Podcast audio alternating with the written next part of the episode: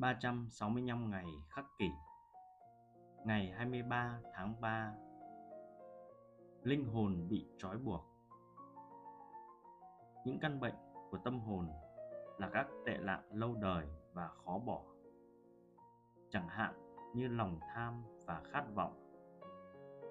Chúng trói chặt linh hồn và không ngừng gây nên những chuyện xấu xa. Nói ngắn gọn, Căn bệnh tâm hồn liên tục bóp méo khả năng nhận định của ta, khiến những thứ không quá hấp dẫn trở thành những điều bị săn lùng, ráo riết. Trích những bức thư đạo đức của Seneca trong thảm họa tài chính xảy ra vào cuối năm 2000 hàng trăm người thông minh và lý trí đã đánh mất khối tài sản trị giá hàng nghìn tỷ đô la làm sao những người thông minh lại có thể ngu ngốc đến thế? Những người này hiểu hệ thống, biết thị trường hoạt động như thế nào và đã quản lý hàng tỷ đô la.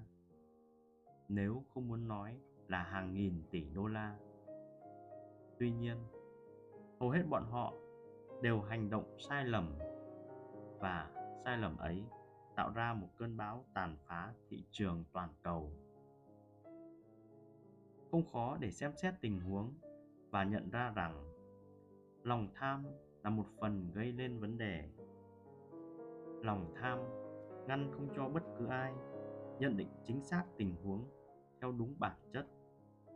Và bản chất của cơn sốt chỉ là một ngôi nhà được xây từ những quân bài sẽ đổ sụp dù chỉ một cơn gió rất nhẹ thổi qua. Có chỉ trích những người lầm lỡ cũng chẳng ích gì.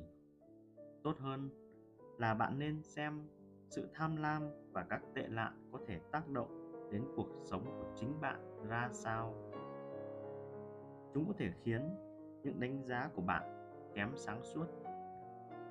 Đâu là những căn bệnh mà bạn có thể mắc?